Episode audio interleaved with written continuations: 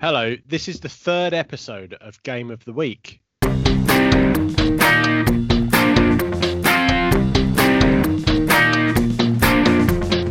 Game of the Week. Russ is wearing a hat that can only be described as from a homeless man.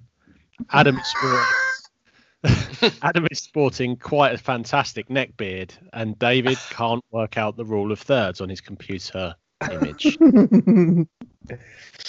I've, I'm I'm trying something new. Um, I've got like a uh, like a tro like a I think it's called a trawlerman beanie, which is You quite look like small. a cunt, mate. You look like a cunt. Li- literally, it's obviously it's smaller than your traditional bobble hat You'd, beanie. you'd be Um, you'd, you'd be the star guest on Cunt of the Week. It's a bit of a shit week for sport, actually. There's not much going on. I think October's a bit of a dead month, isn't it? Except we're in November. That's an even deader month. Pretty much only football and rugby we usually have this time of year, isn't it? Because all the motorsport's done by now. Well, we're missing El Clasico Portugal versus Andorra tonight. Uh, that's Dave, by the way. Um, Dave, this is Da- is this your Virgin podcast, Dave? Popping my all over cherry. I've got to say, you've got an absolutely sensual microphone. it sounds delightful. It's got, he's got um, a milk milk chocolate podcast voice as well, isn't he? It's very very fluid. It's like Um, like some like it- like an advertisement. In the days of MSN Messenger, David used to be known as the Lithe Panther. As in live, as in L Y T H G. L I T H E, wasn't it? Whatever. As in smooth like a Porsche's bonnet. wow. And He My can hold real voice is like this though. Um, Dave's here because he knows a bit about golf. Well, he, I mean, he knows a bit about golf. He'll, he'll, he'll talk the arse end of a donkey off about golf, as uh, Russ can attest in our Power Shankers group. I'm like that boring chap down the pub. Uh, you are that boring chap down the pub, mate. not, not, not like Yeah, player. Smash the piano. Light the candle. Balls. So the, the the Masters in November, Dave. How are you seeing it? How are you seeing this tournament? Do you think what what the difference is going to be?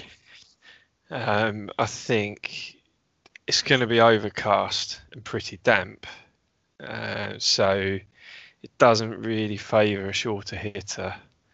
And I think anyone who's perhaps a, you know, like a really good iron player, it's it's going to be a bit of a leveler. So it's it's going to favour people who carry the ball a long way, basically. Um, more So than it- more it- than ever. Were, were we playing at Augusta, you'd be in a better position than me, and Russ would just be, you know, one in ten. Would I'd be, a slightly more in the woods than you, maybe. But are, are we, uh, Russ? Do you think you know you, you know a bit about your golf, Bryson? Do you think he's he's probably up there with the best chance to win, really, or do you, do you see well- somebody sort of? I, I'm not sure that Bry- Bryson's. Uh, he might just be a bit too aggressive for this golf course, and somebody who, you know, maybe DJ's a better sort of more consistent long game player. yeah. I mean, every all the talk is about Bryson, and he is currently the the bookies' favourite.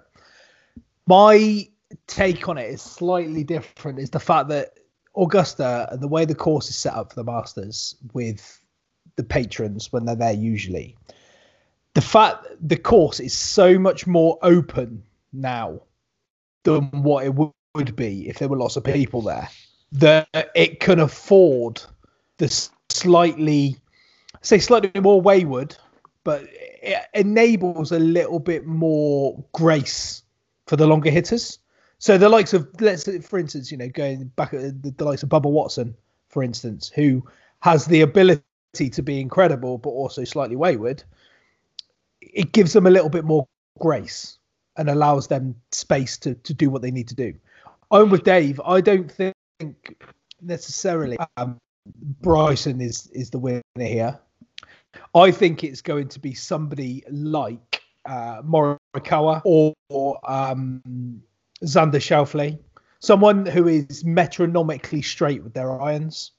I think the because the course is going to be that much softer. I think the pinpoint accuracy for the approach shots is going to uh, is going to be the the deciding factor. It's interesting you say uh, Bubba because you can pick him up at about 38 to 1 at the moment. And Morikawa 44 and he's he's got a really I mean he's special with the irons but he's got a really really solid all-round game. Um and yeah, you've got you the, the people are in form at the moment like DJ, Rahm, um, Matt Wolff is like 55 to 1, which I think is a, a crazy big price. That's because of the old work on his swing, though, isn't it?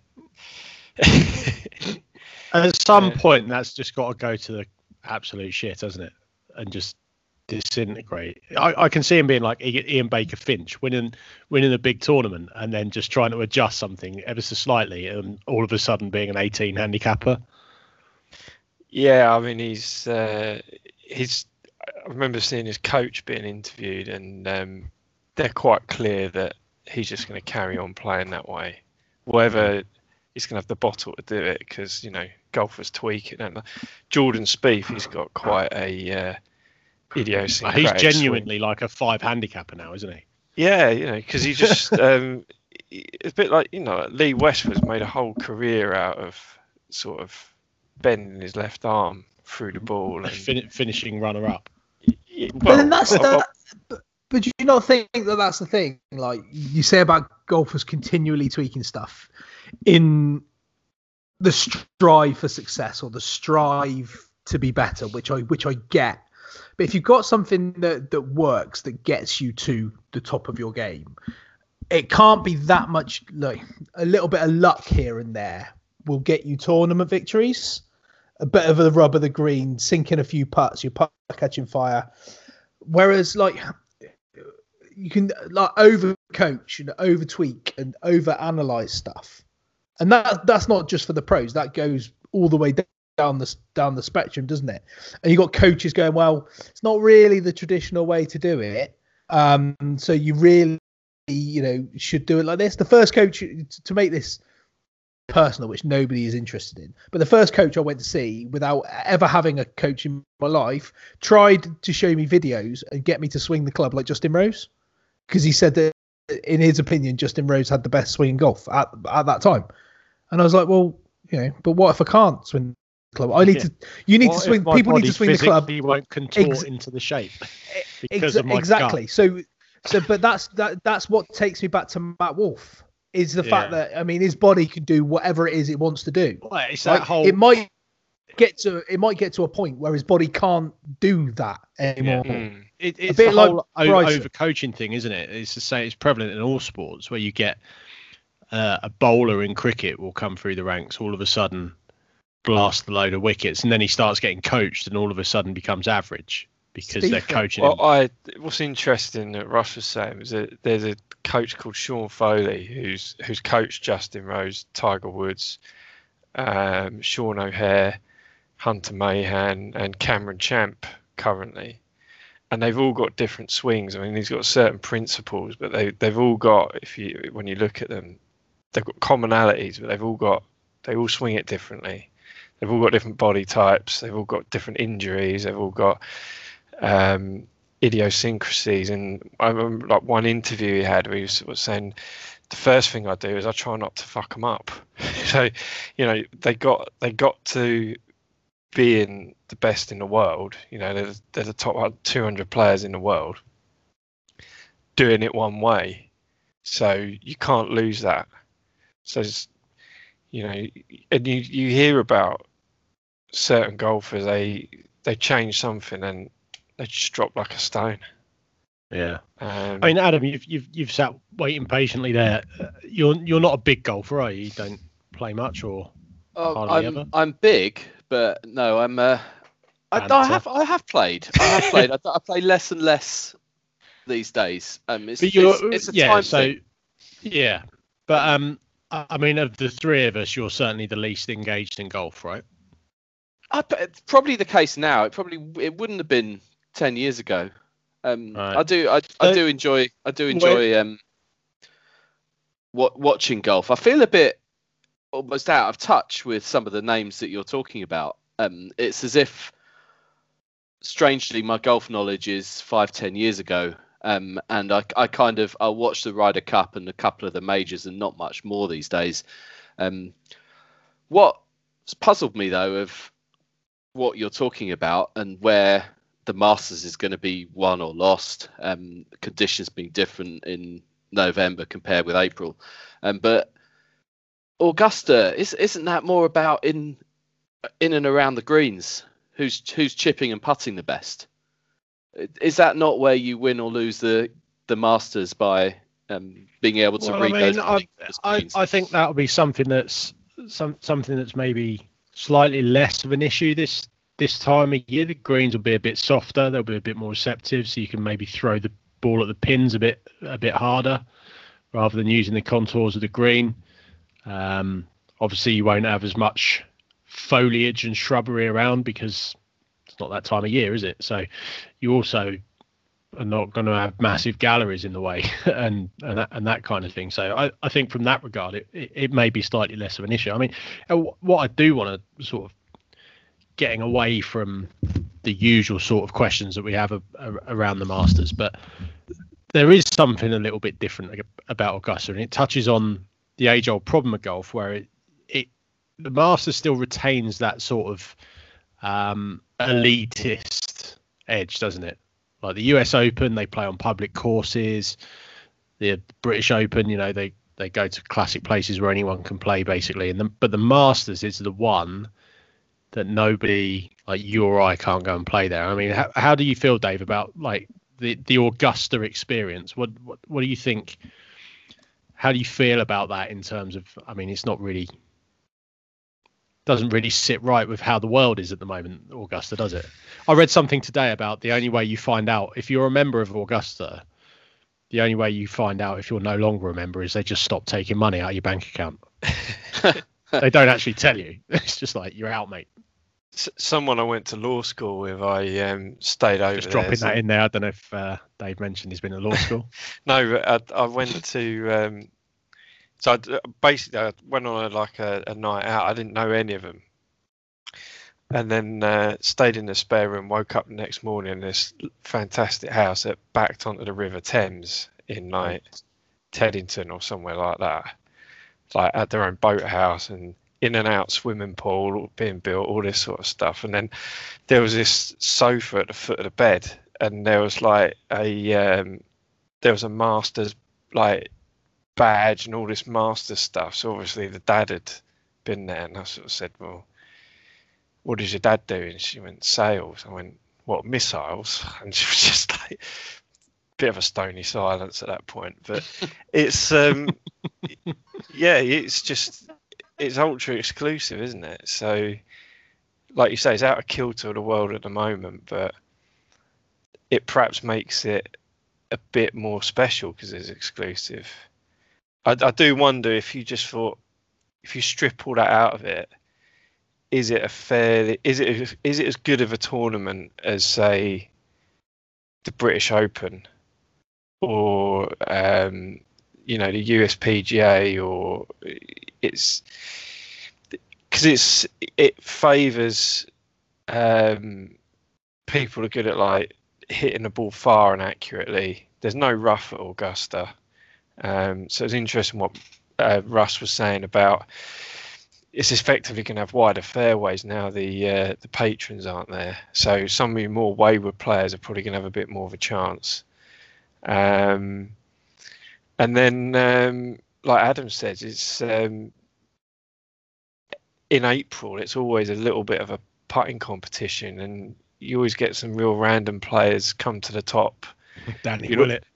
Yeah, you'll always get someone who's like a thousand to one shot. They might not make the cut, but you know they've been in the top ten for the first two days. Like someone like I don't know, um, Fred Couples or Bernard Langer or someone will do Yeah, something like that. some some old dude, uh, like a vet, who's Yeah. I always, li- I always like those for betting where you like the betting like Sky Bet or whoever other bookmakers are available, and they'll they'll often offer like each way for the whole of the top ten or more um, as a bit of a promo on a major like this.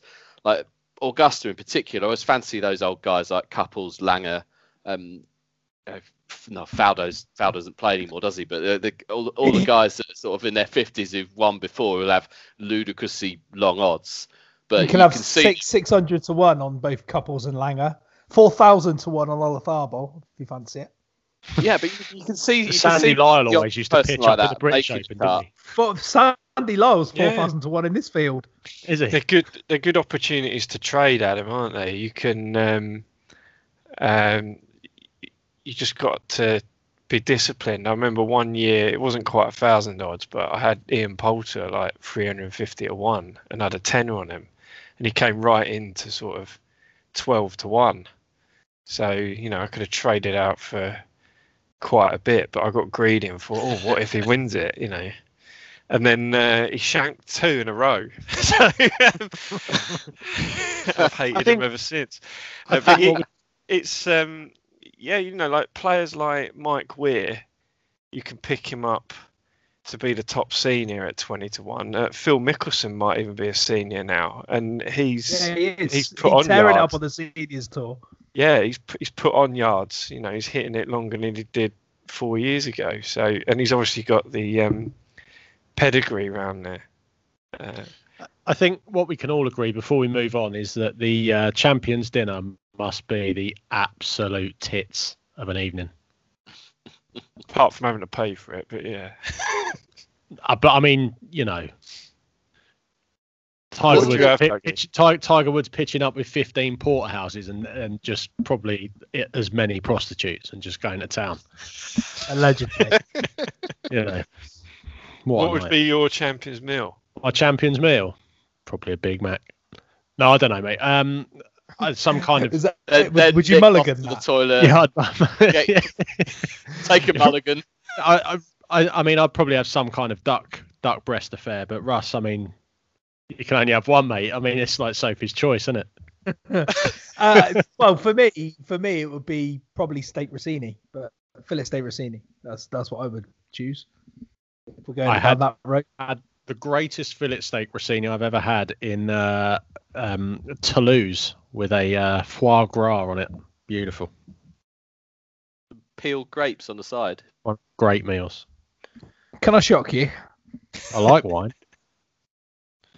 Um, any Like closing? Rossini. Any? Let, let's get a winner then for the Masters, Dave. Jon Rahm. Oh God, I'd hate that. Uh, Russ. Um, I'm going to say Brooks Koepka. Uh, and I know I didn't mention him in either any of my opening gambits, but I'm going to go Brooks. And if he wins, will he get get his top out off and just uh, do a full on Mr. Universe pose on the uh, while they're putting the green jacket on? It'll be the first person ever to win the Masters and and accept the green jacket shirt With nothing underneath. Wear it, wearing it like Brett the Hitman Hart with his leather Yeah. jacket. Yeah. I would love to see something jazz up that butler cabin ceremony. It's like Bible class, isn't it? It's Yeah. like Sunday school at the end of a major international tournament. I want to. I want to see. Uh, I want to see Brooks Koepka and uh, Bryson DeChambeau uh, walking down the 18th fairway um, like the bushwhackers. Or in Uh, the final group. Adam. I'm going to give you a previous winner, um, but he'd be the people's choice. He's he's who all we'd love to see him get a, another green jacket, and that's Patrick Dwayne the Reed. Rock Johnson. Did you say, Adam? Patrick Reed. Patrick Reed. Oh God. Oh, Jon Rahm. that would just Patrick take Reed. any joy out of it, wouldn't it? Oh. David, did you say again? Jon Rahm. Uh, Jon Rahm. Russ went for Brooks. Brooks. Koepka. And yeah, I'm I'm gonna go um, for Tyrrell Hatton. I mean, I, I'm a big fan of Tyrrell Hatton. He's like eh, he's T- Tyrrell Hatton to me is is the everyman golfer. Yeah. He, he he he looks to just not give a fuck about anyone or anything. I mean, hi- between him and Eddie Pepperell, you know, I'd love I'd love to go out in a little four ball with those two. Is Beef playing? Beef, Beef hasn't played professional golf since he forgot to mulligan his food. There's a callback. Um, no, I just think um, if Hatton gets gets his putter going, I think he's accurate enough to take the course to pieces. Really, I'll give you the odds on Hatton, Dougie. Go on. No, I mean I'll I'll I'll, I'll lay you the odds. Okay. 20, 28 to 1.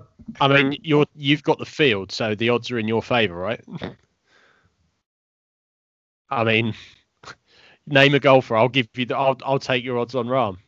It's hardly a brave brave bet, is it? Well, it is. If Tyrrell Hatton wins, I'm paying you out, aren't I? Rather than Ladbrokes.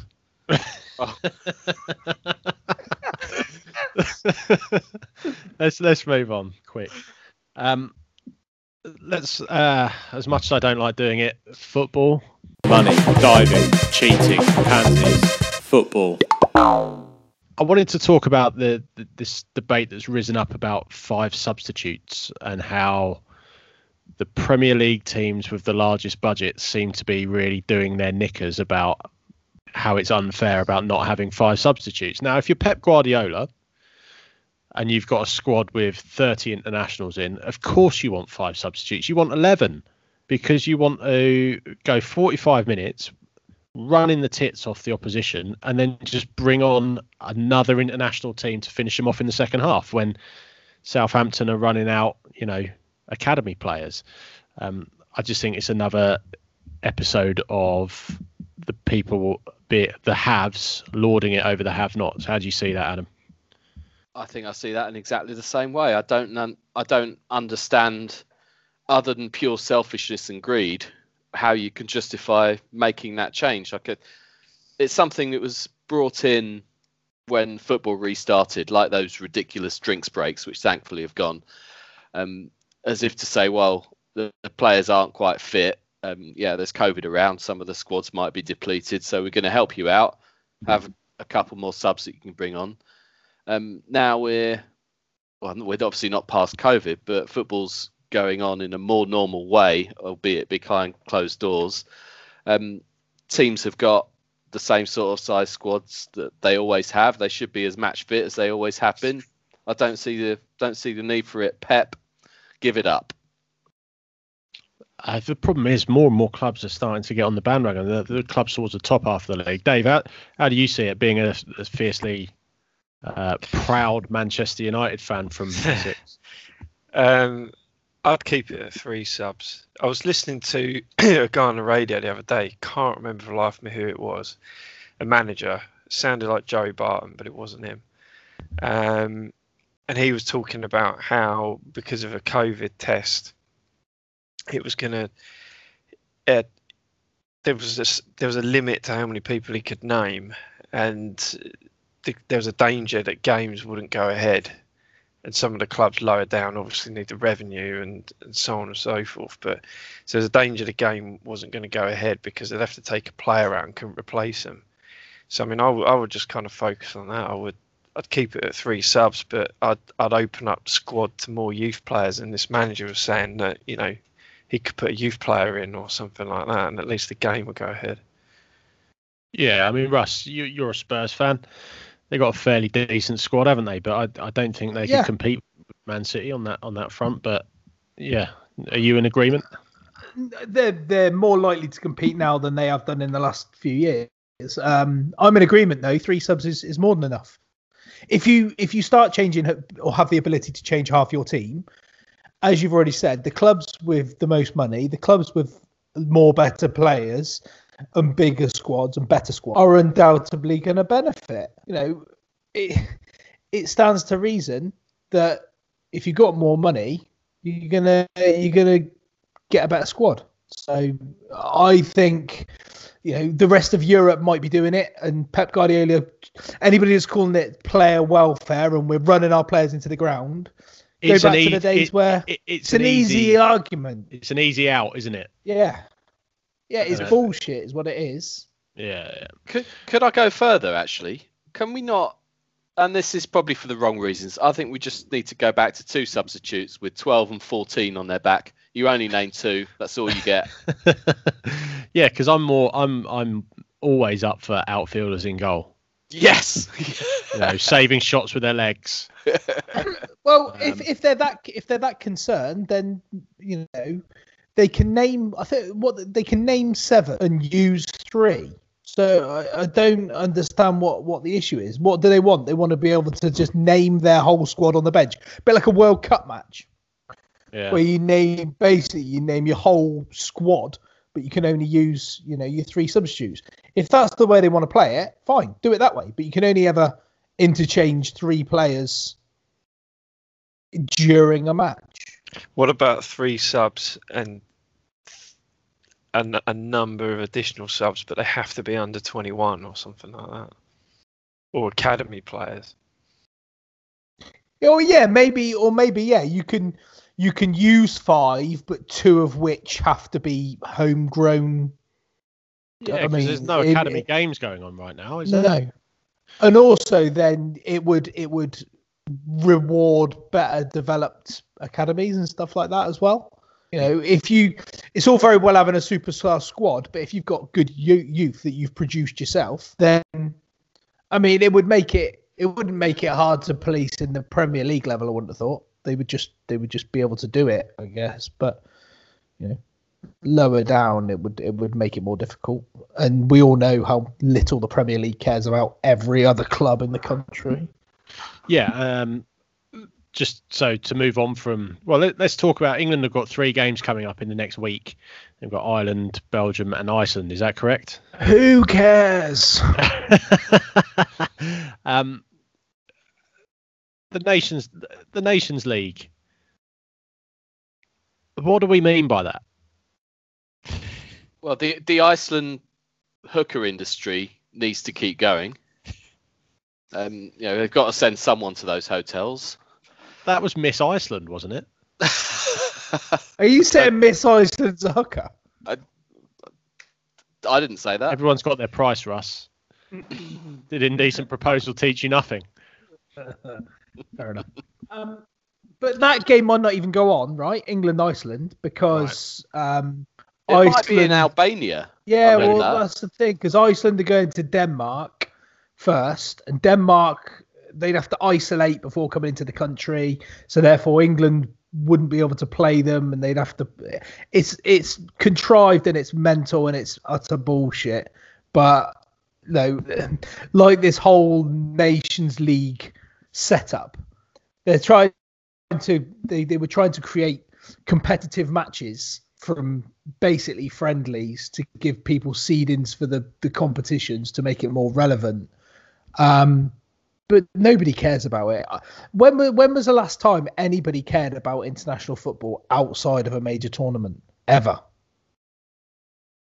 Good And question. uh, and it's Butcher. so it's so dull. Like how how it might not be be England. I don't watch many other countries. I don't even watch England anymore. But international football is fucking horrifically dull. Really dull. Because you play you've either got two teams like England against Belgium that are stacked full of decent players that Don't give a shit. don't give a shit. And Don't then you've get got injured, Eng- basically. yeah, yeah, exactly, because they they they want to play for their Premier League clubs in the chat and in the Champions League. Yeah, that sweet, Um, sweet, sweet appearance money. Yeah, The Champions League and the Premier League, both of which came into being round about the same time, killed it, didn't it? Because yeah, the Cham- Champions League football is a better quality than international football because Yeah. you've you've got international caliber or what used to be international caliber squads, but from multiple nations, and they play together every week, so they're familiar. Whereas you know, an international sides get gets together once in a blue moon. Um, so yeah, I'm- and I just can't see a way back because how can you incentivize international football? Yeah. And if you ever get a bad team, they all throw the towel in and just go, "Oh, sod this anyway. I can't be bothered."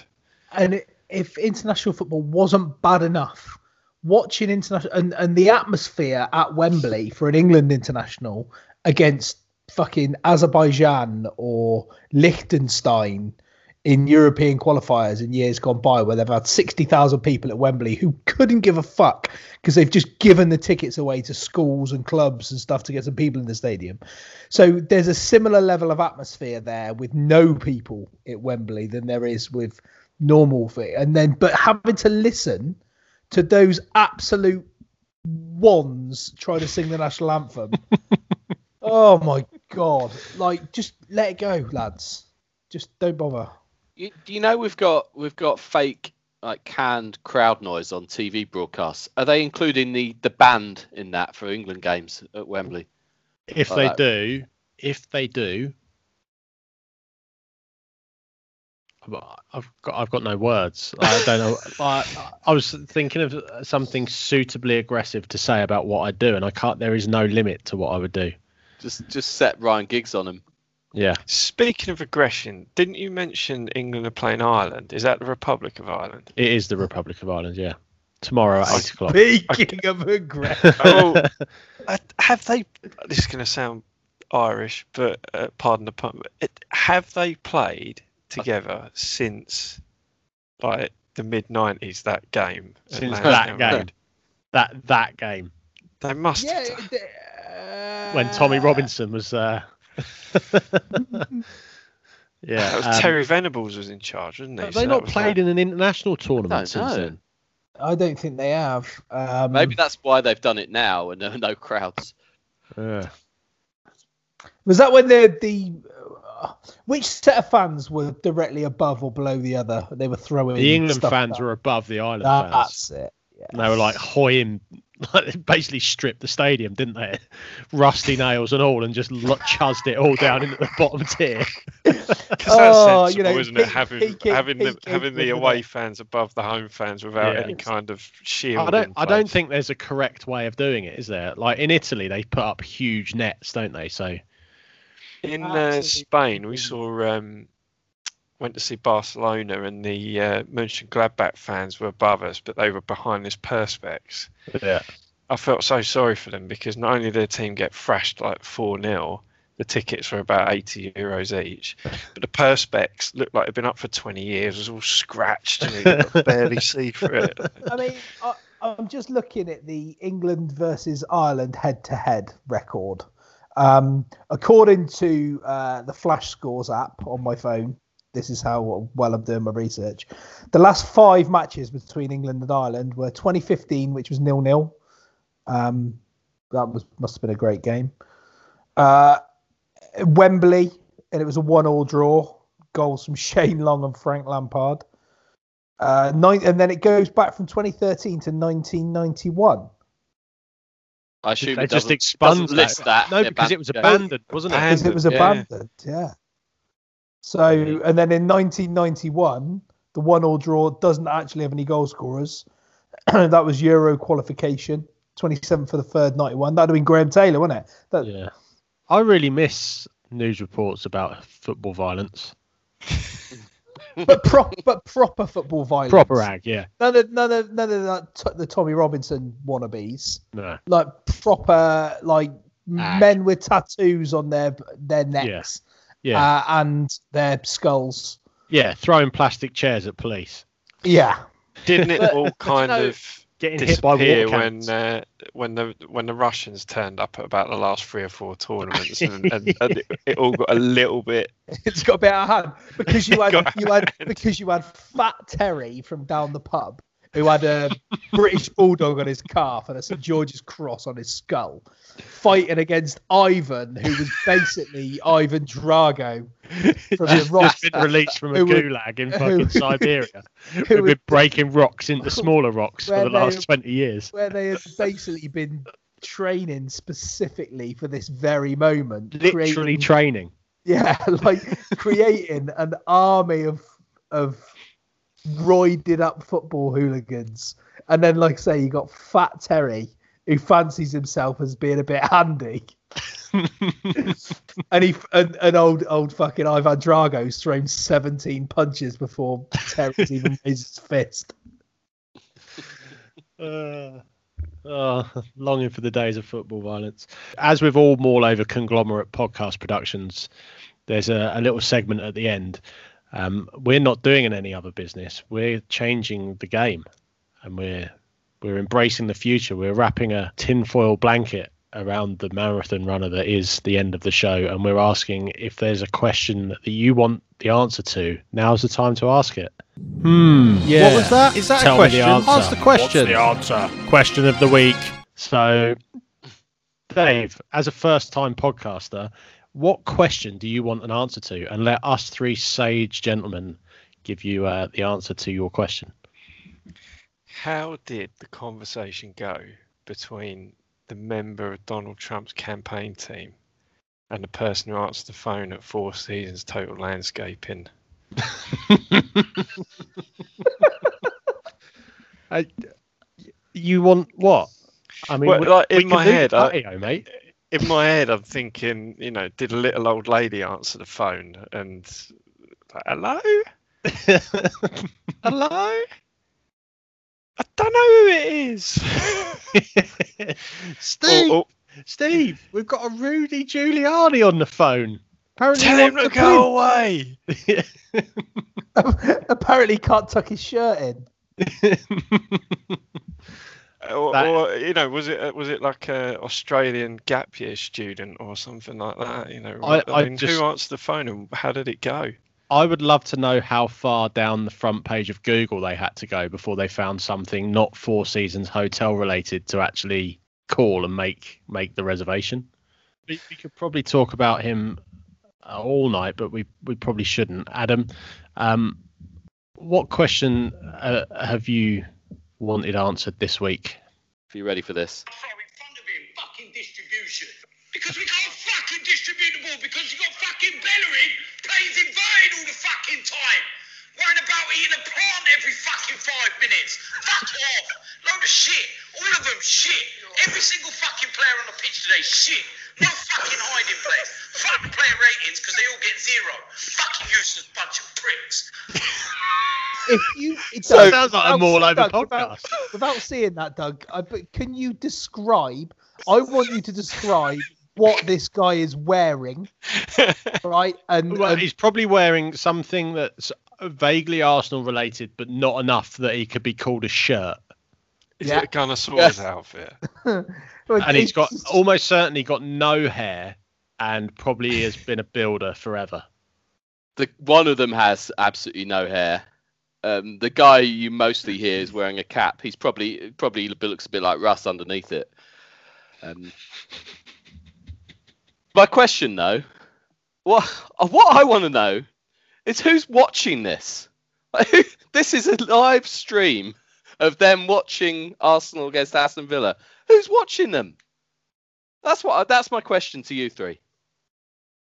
Well, Arsenal was Arsenal Aston Villa. That was on that was on the uh, the box office, right? Which has been an Well, unmitigated. so I'm not going to shit pay instead of of paying fourteen ninety five. I'm Yeah. going to watch these guys. yeah, they're I, I absolute have seen clips of a. There's a guy that does it for Man United, isn't there? Just on his own in his bedroom. yeah. But- His Dave, mum's is that you? bedroom. Yeah, with a green screen background and like a Chiron ticker at the bottom and all that kind of stuff. Absolute, absolute virgin. I mean, who who sits in their who sits in their bedroom and makes content for other people not to watch, eh? um, who's watching it? Probably people like us that just want a cheap laugh. I don't think anyone's watching it for their Arsenal news, are they? I'd hope. I'd hope not. I'd hope. or their nobody's watching. Analysis. Although I'd rather listen to that guy than Gary Neville and Jamie Carragher.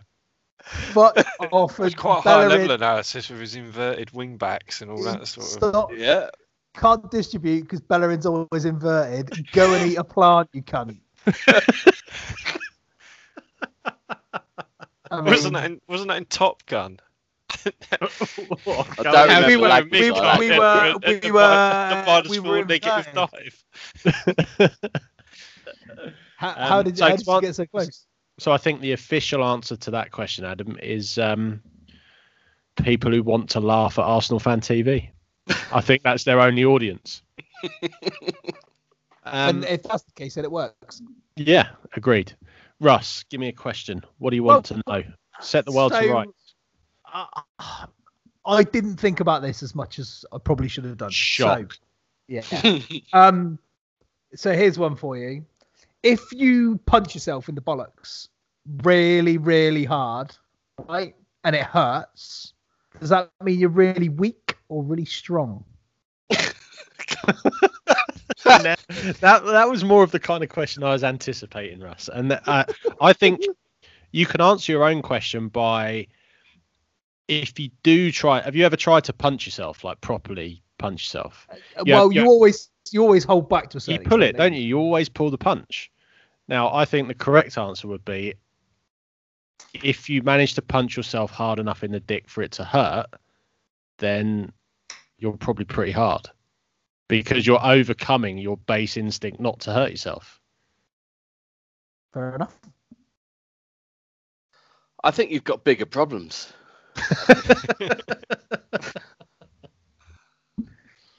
Why'd you say that? I, I mean, it's is this is this one of these que- questions that my friend needs to know the answer? Um, have have you hurt yourself in the last no, no. 24 hours? No, no, no, no. no I'm just putting it out there. I, I think I think Doug's right. If if you're able to cause yourself physical pain, then you you're strong, not men, not not mentally strong, obviously, far from it, um, but physically strong. Far from mentally strong. well played. Uh, That I think we've broken Dave's brain with that question. Um, yeah, it's um, I mean, what would they say at law school? I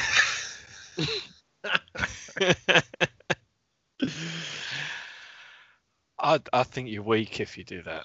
okay, any Feel the need to hurt yourself. Well, yeah, I think you're feeble-minded. I mean, why would you want to do that? I, I don't. Like, I'm just. It was just. A, that's why I'm asking the question. How do blind people know when to finish wiping their ass?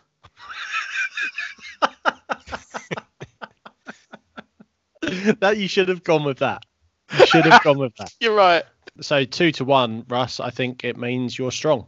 Okay. We'll wrap it up there. Um, yeah, this will be out sometime in the next 24 hours. But I mean, if you're listening to it, it's already out. So I'll probably cut this bit. It's Game of the week.